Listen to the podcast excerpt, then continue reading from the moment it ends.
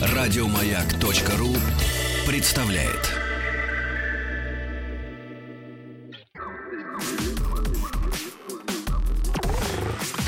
Двадцать два.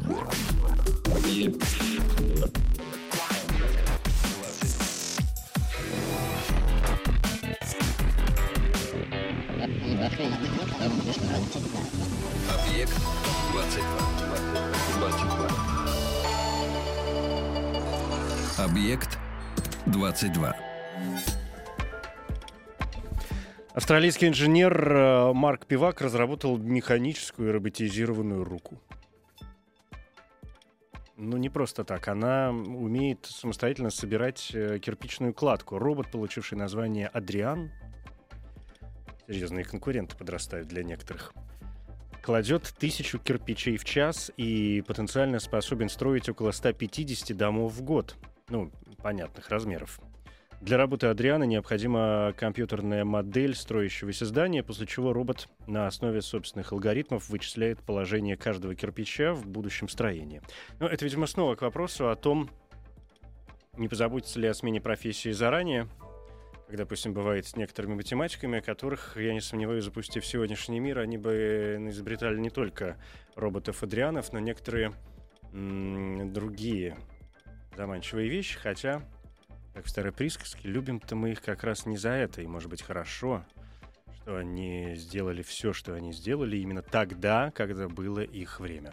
Это «Объект-22», я Евгений Стаховский, намекая на математиков, вообще на роботов и на всю вот эту логическую, а может быть, не очень логическую, да, и околофилософскую историю, я, конечно, вспоминаю вот о чем. Страшно не люблю такие моменты, притягивать за уши какие-то исторические факты, для этого есть отдельные темы, но есть вещи, мимо которых э, проходить совершенно не хочется. Насколько я понимаю, начало июля 2015 года, как и начало июля 1800, соответственно, 65 года, это время, которое разделяет 150 лет. От одного события до сегодняшнего момента. 150 лет с момента появления, на мой взгляд, одной из самых важных книг в истории человечества вообще, детской литературы в частности, а уж э, литературы почти мистической и загадочной, так и подавно. И речь, конечно, об Алисе в стране чудес. И я очень рад, что до меня сегодня добралась Мария Милютина, режиссер, сценограф, куратор выставки «Алиса в стране чудес». Мария, здравствуйте. Здравствуйте. Спасибо. Ну, бесконечная ведь история. И, и, и- и хорошо, что, в общем, нашелся случайный э, повод вспомнить об Алисе, тем более, что мне кажется, разговаривать о ней можно бесконечно. Потому что, с одной стороны, как я уже сказал, это, ну, многие из нас воспри- воспринимают это как какую-то детскую сказку, другие как, в общем, весьма взрослую книгу, третьи как некий загадочный материал, в котором можно м, копаться бесконечно. И я думаю, что мы какие-то вот эти пласты сегодня как-то по очереди обнаружим.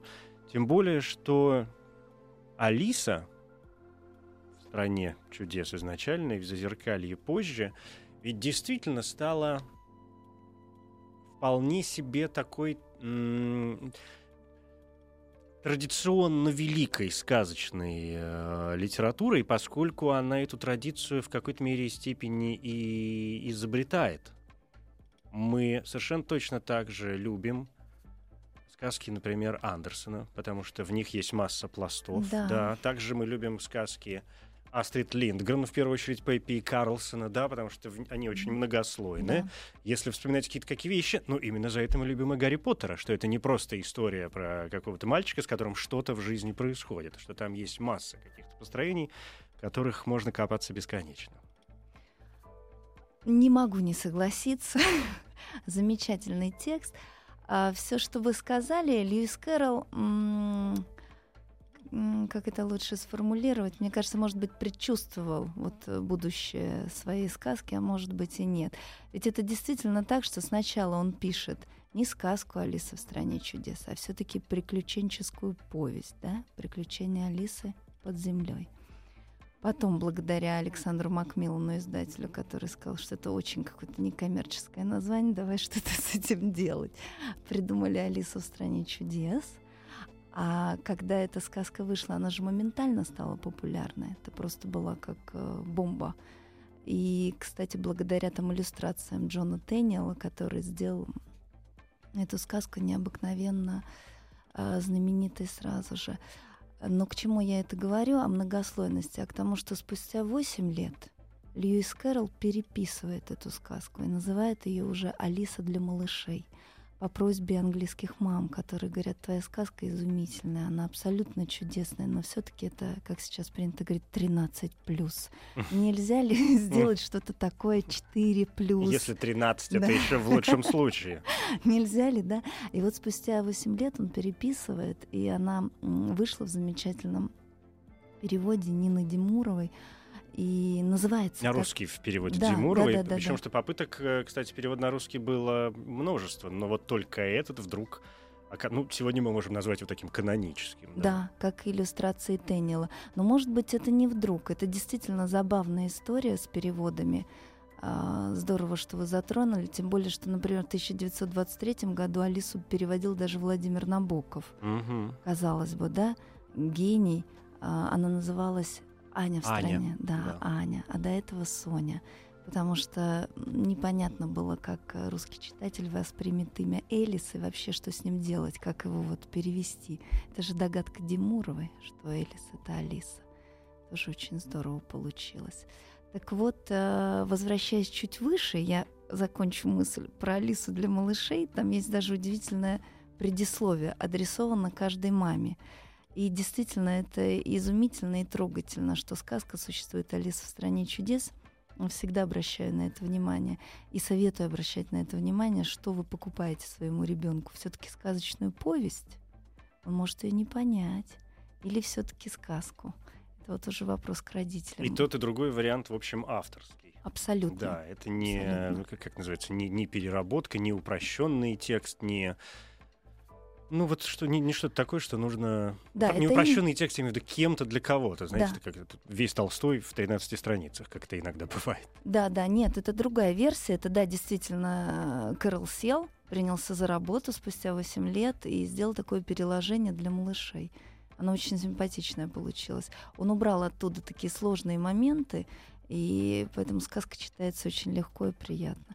Ну, с этим не поспоришь, действительно. «Алиса в стране чудес», как мне представляется, ведь одна из тех э, сказок, про, про которые мы сегодня знаем, не то что все, ну, какие-то вот эти моменты, которые ее окружают, там, истории создания и так mm-hmm. далее, и личности, собственно, самого Кэрла, который mm-hmm. бесконечно обсуждается. Mm-hmm. А, собственно, Алиса Лидл, э, прототип персонажа Алисы, даже, по-моему, фотография же ее какая-то сохранилась, да, дошла. Ну, блестящая. Да, да, да. Да, за авторством Льюиса Кэрролла. Угу. Угу. Портреты Алисы. То есть не какая-то, а да, фото- да. фотопортрет. Он же был блестящий фотохудожник. Ну, э, вообще создается впечатление, что он был человек достаточно, как говорят в учебниках, разносторонний. Это точно. Потому что я вначале не зря, видимо, вспоминал математику. Это же была одна из его э, главных таких жизненных линий, да, математика-логика. Абсолютно. Он преподавал э, математику а, в математическом колледже в Оксфорде, вот, где дружил как раз а, с ректором этого колледжа, у которого были такие симпатичные дочки Эдит, Лорин и Элис. И поэтому это все было очень... Да, он, конечно, э, серьезный математик, логик. И сейчас, вот, например, его труды в Англии, они а, особое к ним внимание. То есть это такое считается упущенная лошадь. Вот именно вот эти его математические. Он же был очень дико застенчив, заикался и стеснялся ставить свое настоящее имя под сказкой. Вот это Льюис Кэрролл, он же Чарльз это же псевдоним, Доджсон. Да, конечно. он Джо Доджсон.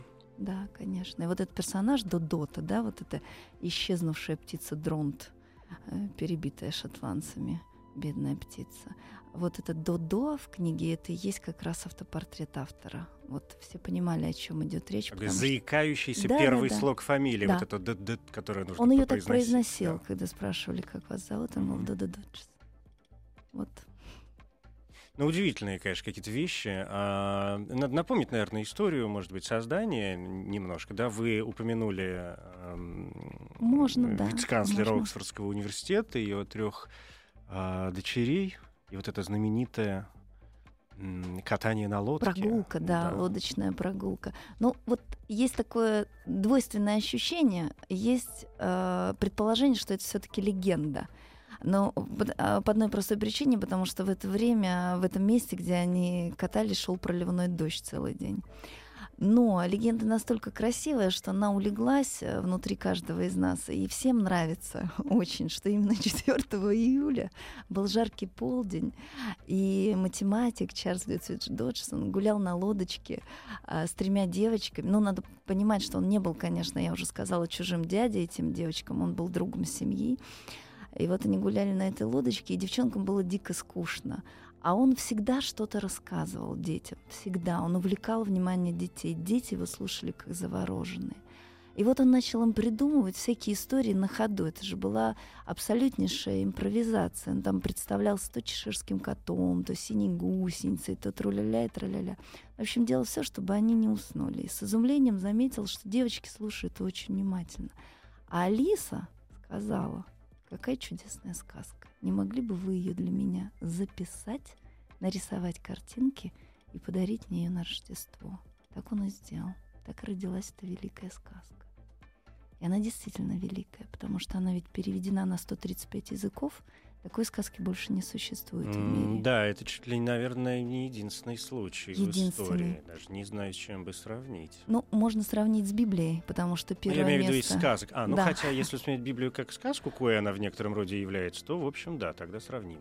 Но это еще статистический факт, что количество экземпляров Алиса в стране чудес. Вот Библия занимает первое место по количеству экземпляров, а Алиса второе.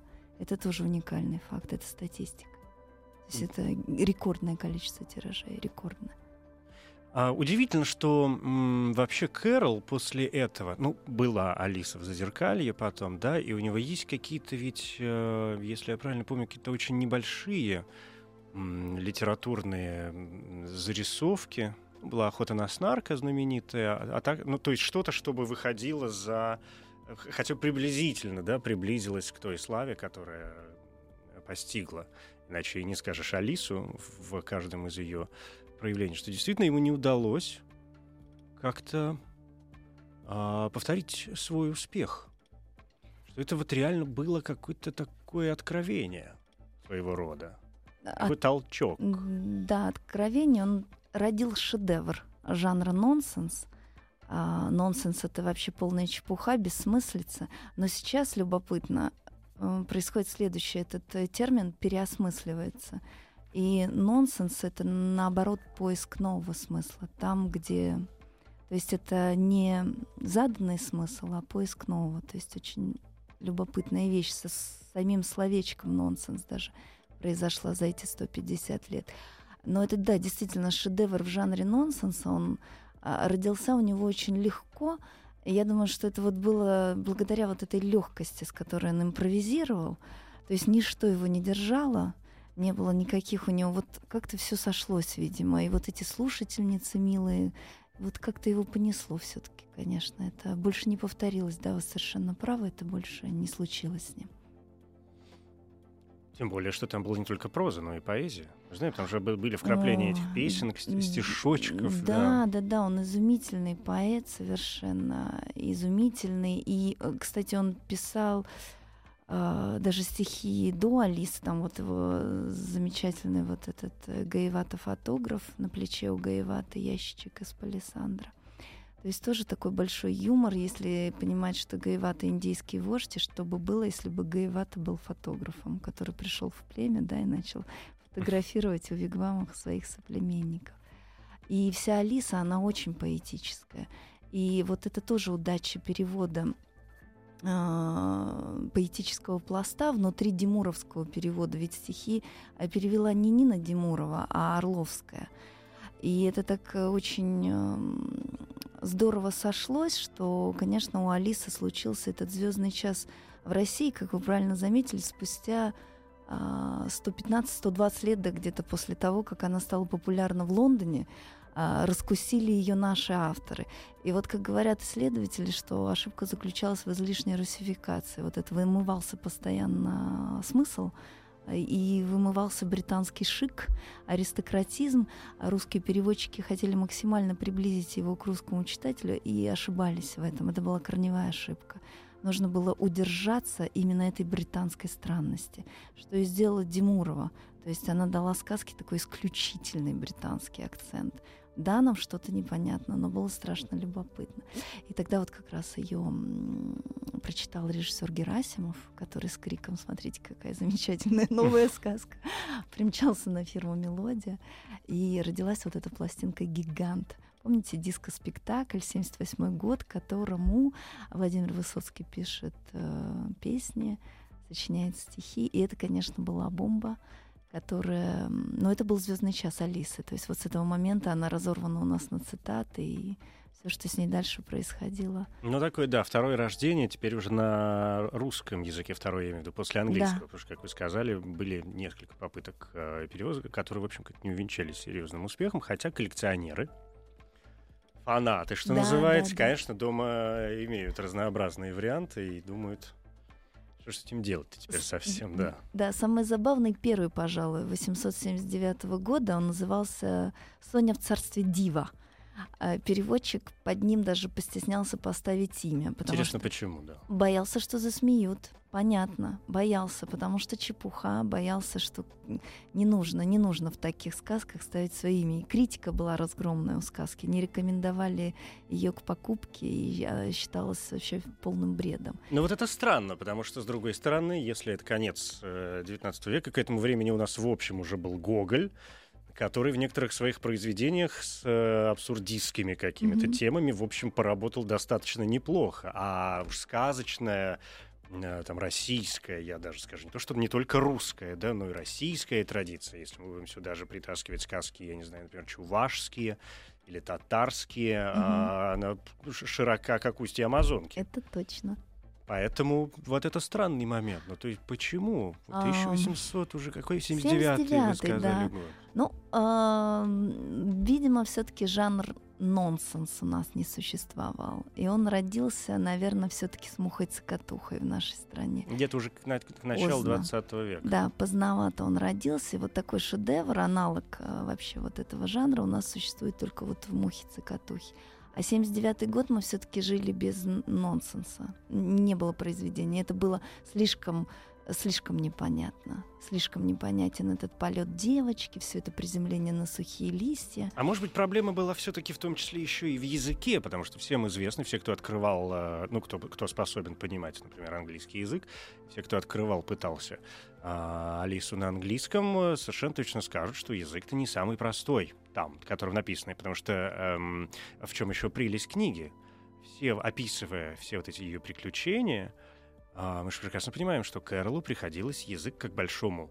Почему он стал большим писателем? Потому что ему приходилось язык изобретать.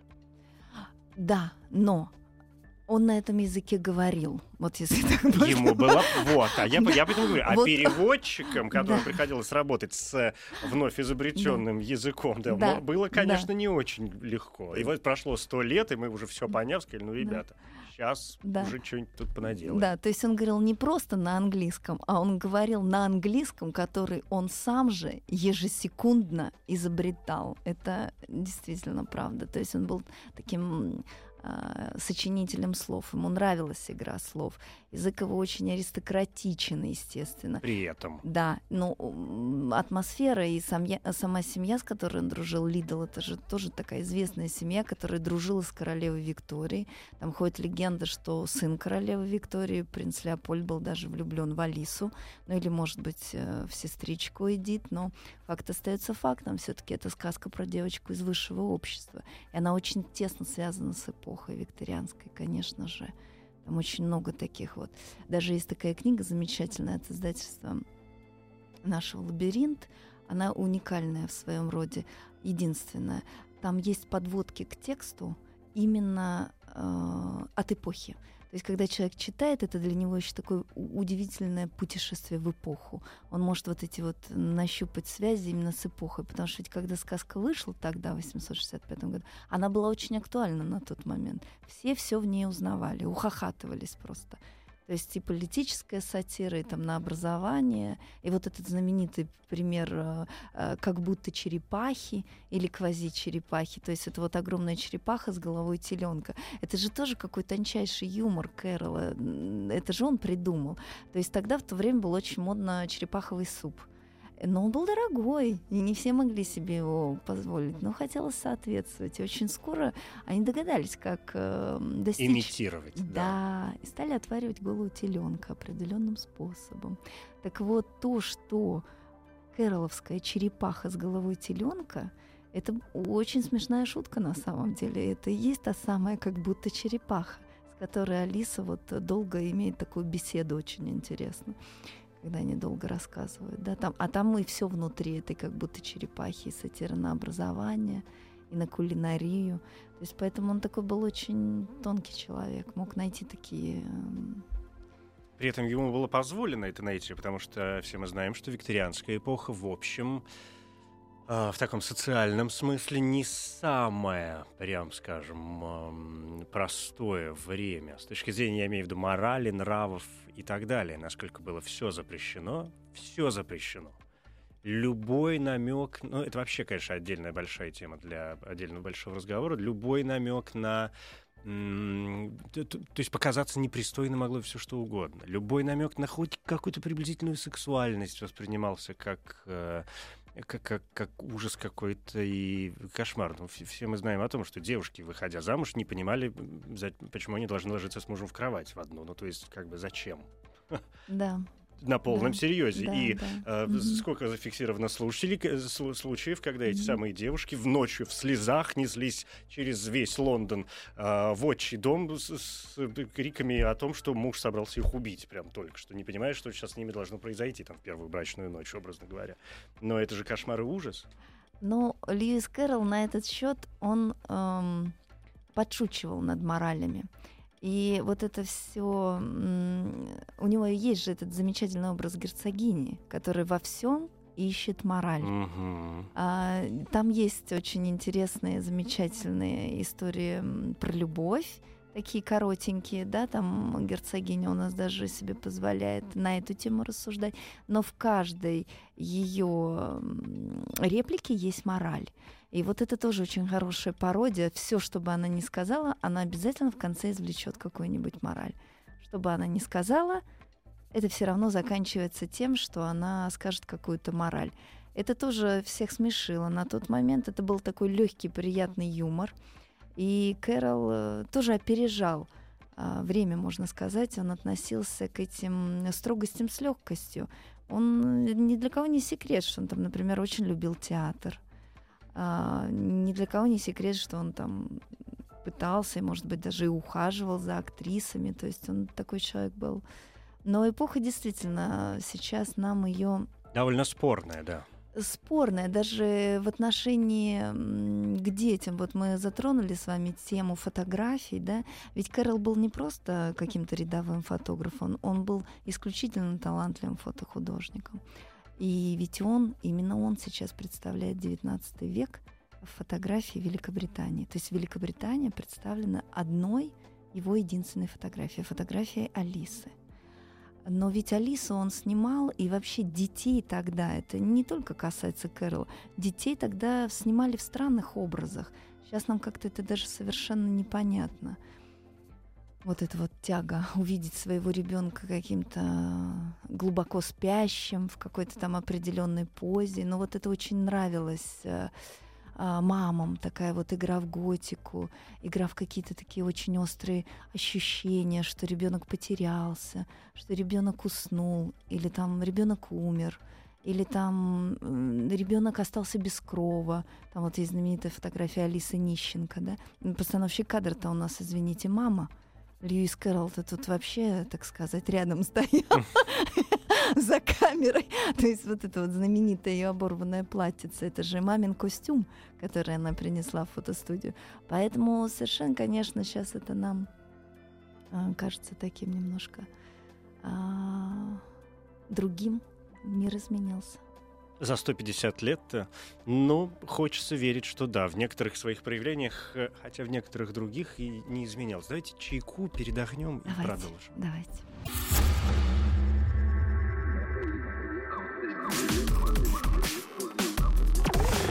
Объект 22. Мария Милютина, режиссер-сценограф, куратор выставки «Алиса э, в стране чудес». Ну, вот мы остановились так немножечко на, собственно, викторианской да, эпохе. Это удивительно, на самом деле, и, в общем, выдающимся времени с такой исторической точки зрения, да, потому что очень интересно его исследовать. Это, конечно, такой культурный пласт в какой-то мере и степени, который э, уж для Англии это совершенно отдельная история, да, он породил да, достаточно да. много выдающихся несмотря ни на что, героев, которые нам сегодня очень интересны. И Льюис Кэрролл, мы да. говорим об Алисе в стране чудес, в честь 150-летия а, написания сказки сегодня. Льюис Кэрролл, конечно, одна из таких фигур. Да, ярчайший герой этой эпохи. Кстати, у нас на выставке представлена одна такая винтажная штука, очень прикольная, называется «Анаморфоскоп». Это любимейшее развлечение Льюиса Кэрролла и девчонок Лидл. То есть это такая зеркальная труба, внутри которой только можно увидеть изображение точно, а снаружи оно все размазано. И вот если учесть, что не было никаких графических программ, искажающих изображение, то понятно, как сложно это было сделать. И вот здесь-то и надо было быть выдающимся математиком, чтобы все рассчитать, да, да, да, рассчитать и применить. Ну, вот. Ну, может быть, поскольку это была одна из э, главных таких игрушек mm-hmm. того времени, безусловно, вот это искажение зрения легкое, да, и, да. и наоборот э, фокусирование этого зрения на каких других моментах mm-hmm. позволяло, конечно, находить одну из, э, ну, я не знаю, сейчас не берусь говорить, одну там из первых каких-то одно ну, из первых изобретений в истории человечества, которое позволяло даже, может быть, да, изменять свой вид на окружающую действительность, но тем не менее являлось, безусловно, одним из таких э, представлений, одной из таких игрушек, которая позволяла понять, что на мир можно посмотреть вообще с другой стороны. Да. И не исключено, а скорее всего так и было, что вот эти вот э, развлечения повлияли и на всю эту антиподскую Алисину да, историю. Совершенно Эти перевернутые э, явления, которые происходят и в Алисе. Вы совершенно правы, потому что любимая игрушка Льюиса Кэрролла, например, был калейдоскоп. Это же тоже не случайность. Вот это его очень увлекало. И, может быть, на, натолкнуло на мысль существования какой-то другой реальности. А, а ведь калейдоскопы не так э, появились не так давно. Там буквально за 4 года до того, как он сочинил сказку, Э, калейдоскоп изобрел вот шотландец Дэвид Брюстер. И они, естественно, поэтому стали сначала популярны очень в Великобритании. И такая вещь очень тоже винтажная, и каждый уважающий себя человек должен был иметь свой калейдоскоп, и у Льюиса Кэрролла он тоже был. То есть он вообще такой э, любитель оптических каких-то игрушек, то есть его это очень увлекало. Он такой внутри был ребенок, ребенок математики. Но это работа со взглядом. Да, которая позволяет, э, почему в нашем детстве как бы, я не знаю, сейчас популярны калейдоскопы, нет, или всякие разные действительно вот эти оптические штучки, фотографии в, э, с югов привезенные вот в этих mm-hmm. шариках, в которые можно было смотреть, они там были как-то расположены. Дико популярны какие-то были бинокли э, детские вообще в каком-то, в каком-то сумасшедшем э, количестве. Но в нашем детстве да. Да, все, что а позволяло сейчас... посмотреть mm-hmm. на мир хоть немножечко по-другому, особенно, например, что было важно для советской действительности, и что было важно для викторианской действительности, поскольку в некоторых моментах они вполне себе пересекались, то вот эта попытка выйти за э, пределы официальной идеологии, официального взгляда на предметы оказывалась очень важной. А, еще важна была вот этот элемент иллюзии, который, может быть, не... Бегство хват... от реальности. Да, не хватало в жизни. И вот то, что могло тебе эту иллюзию дать, а в случае с Льюисом Кэрролом, это Кэрролом абсолютно точно, он был, э, это его манило, все, что могло дать иллюзию. Но именно поэтому исследователи Алисы, в разные времена, в том числе, приходили к э, каким-то образом и вариантам, вот в поисках тех самых смыслов глубинных и пластов, и всего прочего, да, говорили о каких-то там наркотических видениях и о на погружение в сно, видение, да, и mm-hmm. действительно как некий эскапизм, как бегство от реальности, поскольку, да, он был образованным mm-hmm. человеком, а, главный, ге- ну, в смысле автор, Да-да. а, он был образованным человеком, конечно, он вращался в каком-то там приличном обществе и так далее, но когда ты находишься в этом обществе, ты же прекрасно понимаешь, что это оно у тебя на виду, но и ты у него тоже. И спрятаться и скрыться очень сложно, поэтому какие-то свои а, мысли, домыслы досужие приходилось, конечно, очень э, тщательно скрывать. А вот эти бесконечные такие сексуальные аллюзии, да, которые тоже некоторые авторы вкладывают э, в смысл, что вполне укладывается вообще в философскую направленность всего на свете. И она выражается везде, вспоминая о герцогине с ее моралями, а некоторые наставительные моменты нам все хорошо известны, и заканчивая, а, ну, я не знаю, наверное, все-таки гусеницей, заканчивая, как одним Который из- дает советы, Да, и которая Мгм. сама по себе, в общем, является такой... курит а, кальянчик. Да, да, то- тоже такой спорный, скажем так, персонаж в очень Мужчина, кстати, гусениц. Да, гусениц. Да, то есть, Такой он, насекомый. да, насекомый Насекомый гусениц. гусениц, да. А, Любопытная очень мысль, но мне кажется, очень многие исследования э, переусложняют, а, додумывают смыслы, то есть дополняют своими собственными смыслами смыслы Кэрола. Но вот эта идея а, о том, чтобы уйти от реальности, она, конечно, про эту сказку. Вы совершенно правы. И вот это вот э, старт, что все начинается со сновидения, все-таки со сновидения. Мгм. И это сон. И то, что кролик, э, которого она увидела с часами, и началось это падение, это все-таки по версии Льюиса Кэрролла, по родной его версии, это сон. И вот в этом смысле, мне кажется, очень удачная инсценировка была в фильме у Тима Бертона. Да, вот это последняя Алиса, там они удивительно э, накопали такое, что это не просто сон, это сон-кошмар. И внутри этого сна-кошмара а, происходит с девочкой событие, а чтобы ей эти кошмары пережить, ей надо оказаться внутри этого кошмара. На мой взгляд, инсценировка блестящая. Но этого у Кэрола нет, вы знаете. У Кэрола все-таки другой немножко сон.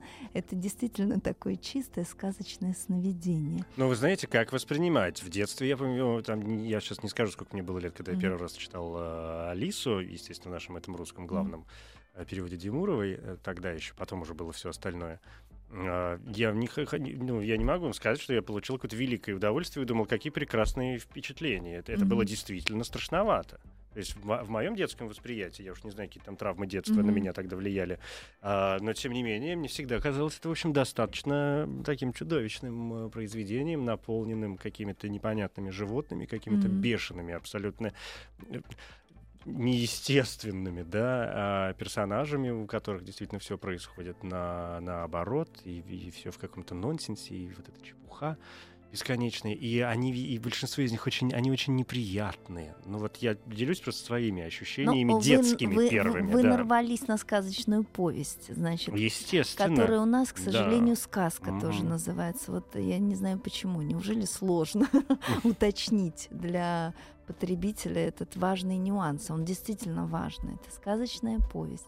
Вот вы на нее-то и нарвались, значит, в Ну, я не детстве. жалею. Нет, ну это а было кто? интересно. Я просто Конечно. говорю о том, что это был, в общем, это То есть вы близки кошмар. к Тиму Бертону, В этом да? смысле, да. Да, это ваша инсценировка. Это такое что-то у нас есть вообще. Общее. Цветовые решения, скорее, Мгм. да. Так, знаете, то, что м, во что все это дело а, облечено.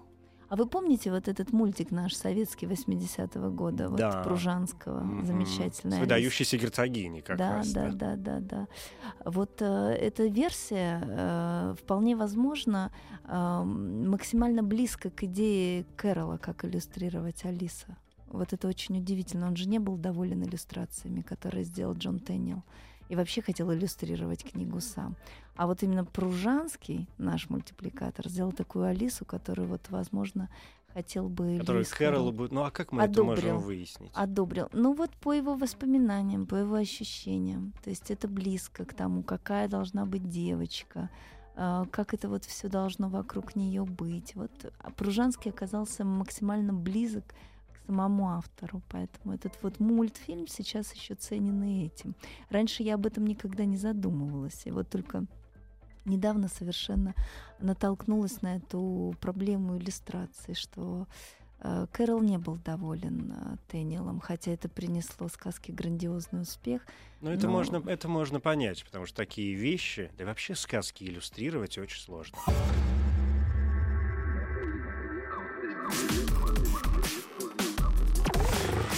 Объект 22.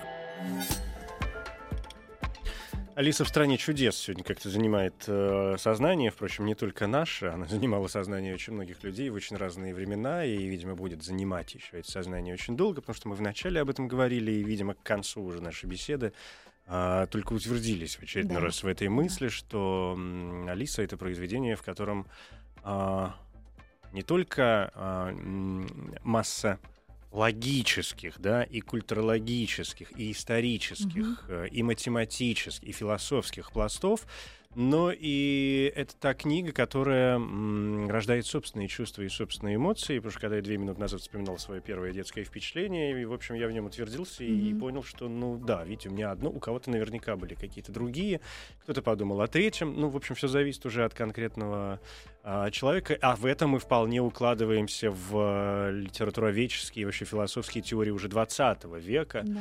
А, то, то, что и предвосхитил а, во многом Льюис Кэрролл в том числе. Хотя я, признаться, все равно больше всего, конечно, склоняюсь к этой версии бегства от реальности, учитывая эпоху. Ну, как-то она мне, не знаю, мне кажется, наиболее э, такой оправданной когда все происходит в другой, может быть, последовательности даже, да, в перевернутом мире с противоположной логикой, которую мы сегодня понимаем, что алогичное — это не отсутствие логики, это просто другая mm-hmm. логика, да, это все, а он еще и математики, он все пошли эти Лобачевские, mm-hmm. и все на свете, и это такой, такой бегство. И почему Алиса, девочка, герой сказки, которая, ну, как жить в мире, в котором все так надо, еще непонятно почему надо, кому надо, вообще зачем надо. Ну да, это такая сказка оживших э, метаморфоз, оживших таких э, метафор или каких-то таких эм, ловких выражений. Например, вот это выражение, помните, море слез? Угу. А как оно хорошо представлено в Алисе, как она его наплакала до подбородка. Да, до подбородка и как наплакала. она потом поплыла внутри этого моря, да. То есть это же тоже такая вот, эм, это же переносный смысл. И он этому переносному смыслу внутри сказки дал непереносную жизнь. То есть это и оказалось реальностью сказки. Вот эти вот все фразочки, которые кидаются просто так, там-то они и ожили. Я сейчас, сейчас, простите, я так задумался, я просто пытался вспоминать один момент, и всплыло в сознании какая-то mm-hmm. ассоциация, что кто-то, сейчас не вспомню фамилию mm-hmm. исследователь, но, в общем, есть версия о том, что вот в, этой, в этих сценах Алиса mm-hmm. и мышь, да, в, да, море, да. в море слез, что это а, это вариант теории эволюции рассматривался именно вот в этом аспекте. То есть море слез это вот тот самый океан, изначально mm-hmm. такой про океан, mm-hmm. в котором, собственно говоря, зарождалась жизнь. А, может быть, но... Это так, сейчас вспышка была просто, да. Мне кажется, додуманная. По-моему, у Кэрола нету вот этого эволюционного варианта в этой сцене. Мне кажется, там как раз и главная его игра заключается вот в этом. Знаете, когда ребенку говоришь, ну хватит реветь, что ты там вот лужа слез там, да, или там, что ты тут развел вот это вот море слез. Представляете, а, ну это так в жизни, да, и мы не обращаем внимания. А в сказке девочка, которая начала плакать, это действительно стало реальностью. Вот что я имела в виду. И там таких моментов миллион. Там все становится реальным, то, что нереально в жизни. Вот эти вот как раз моменты. Вот я за это очень море слез обожаю. То есть это же надо Видите, было это так... у вас тоже какие-то травмы детства. Здесь проявляются ваши личные Может уже, да. быть, но это же надо было такое придумать, что она наплакала себе море слез до подбородка, потом выбралась из этого, а еще с ней в это море слез-то попадало сколько там всяких зверушек, и вот они вместе внутри этого моря слез плыли-плыли, потом вылезли на берег, и чтобы согреться, придумали игру «Бег по кругу» без правил, без всего, просто нужно было бегать по кругу, чтобы согреться в чем мы легко можем э, найти такую пародию на, э, на работу политических партий. Вполне, вполне. Она на работу там, парламента. Да, она да. заложена там политическая сатира, да, там есть. Это точно. Это точно. Можно бесконечно, я прекрасно понимаю, можно бесконечно сейчас э, вспоминать какие-то сцены. Те, есть что-то, что людям нравится больше, то, что стало действительно классикой. «Море слез» — одна из таких историй. А, понятно, первая встреча с белым кроликом — это совершенно отдельный э, персонаж, и этот вечный mm-hmm. символ времени, да. А, не зря же он все время смотрит на какие-то часы, в, в которых все тоже как наоборот. Боится опоздать. Да, безумное чаепитие одна из главных, наверное, сцен с, с этими тремя обезумевшими какими-то персонажами. Великолепная да. сцена, великолепная. А там мартовский заяц, которого не надо путать с белым кроликом, угу. это совершенно другой персонаж. И вот этот сумасшедший шляпник или сумасшедший болванщик — и это Соня. И Соня, садовая Соня. Я, кстати, в детстве думала, что Соня, потому что ее так зовут Соня, да, и только потом узнала уже, когда подросла. Что это вообще-то зверь. Да, это зверь. Такой настоящий, да. который, собственно говоря, так да. и да. А, называется. Полумышка, полушиншилка. Да. Спасибо вам большое.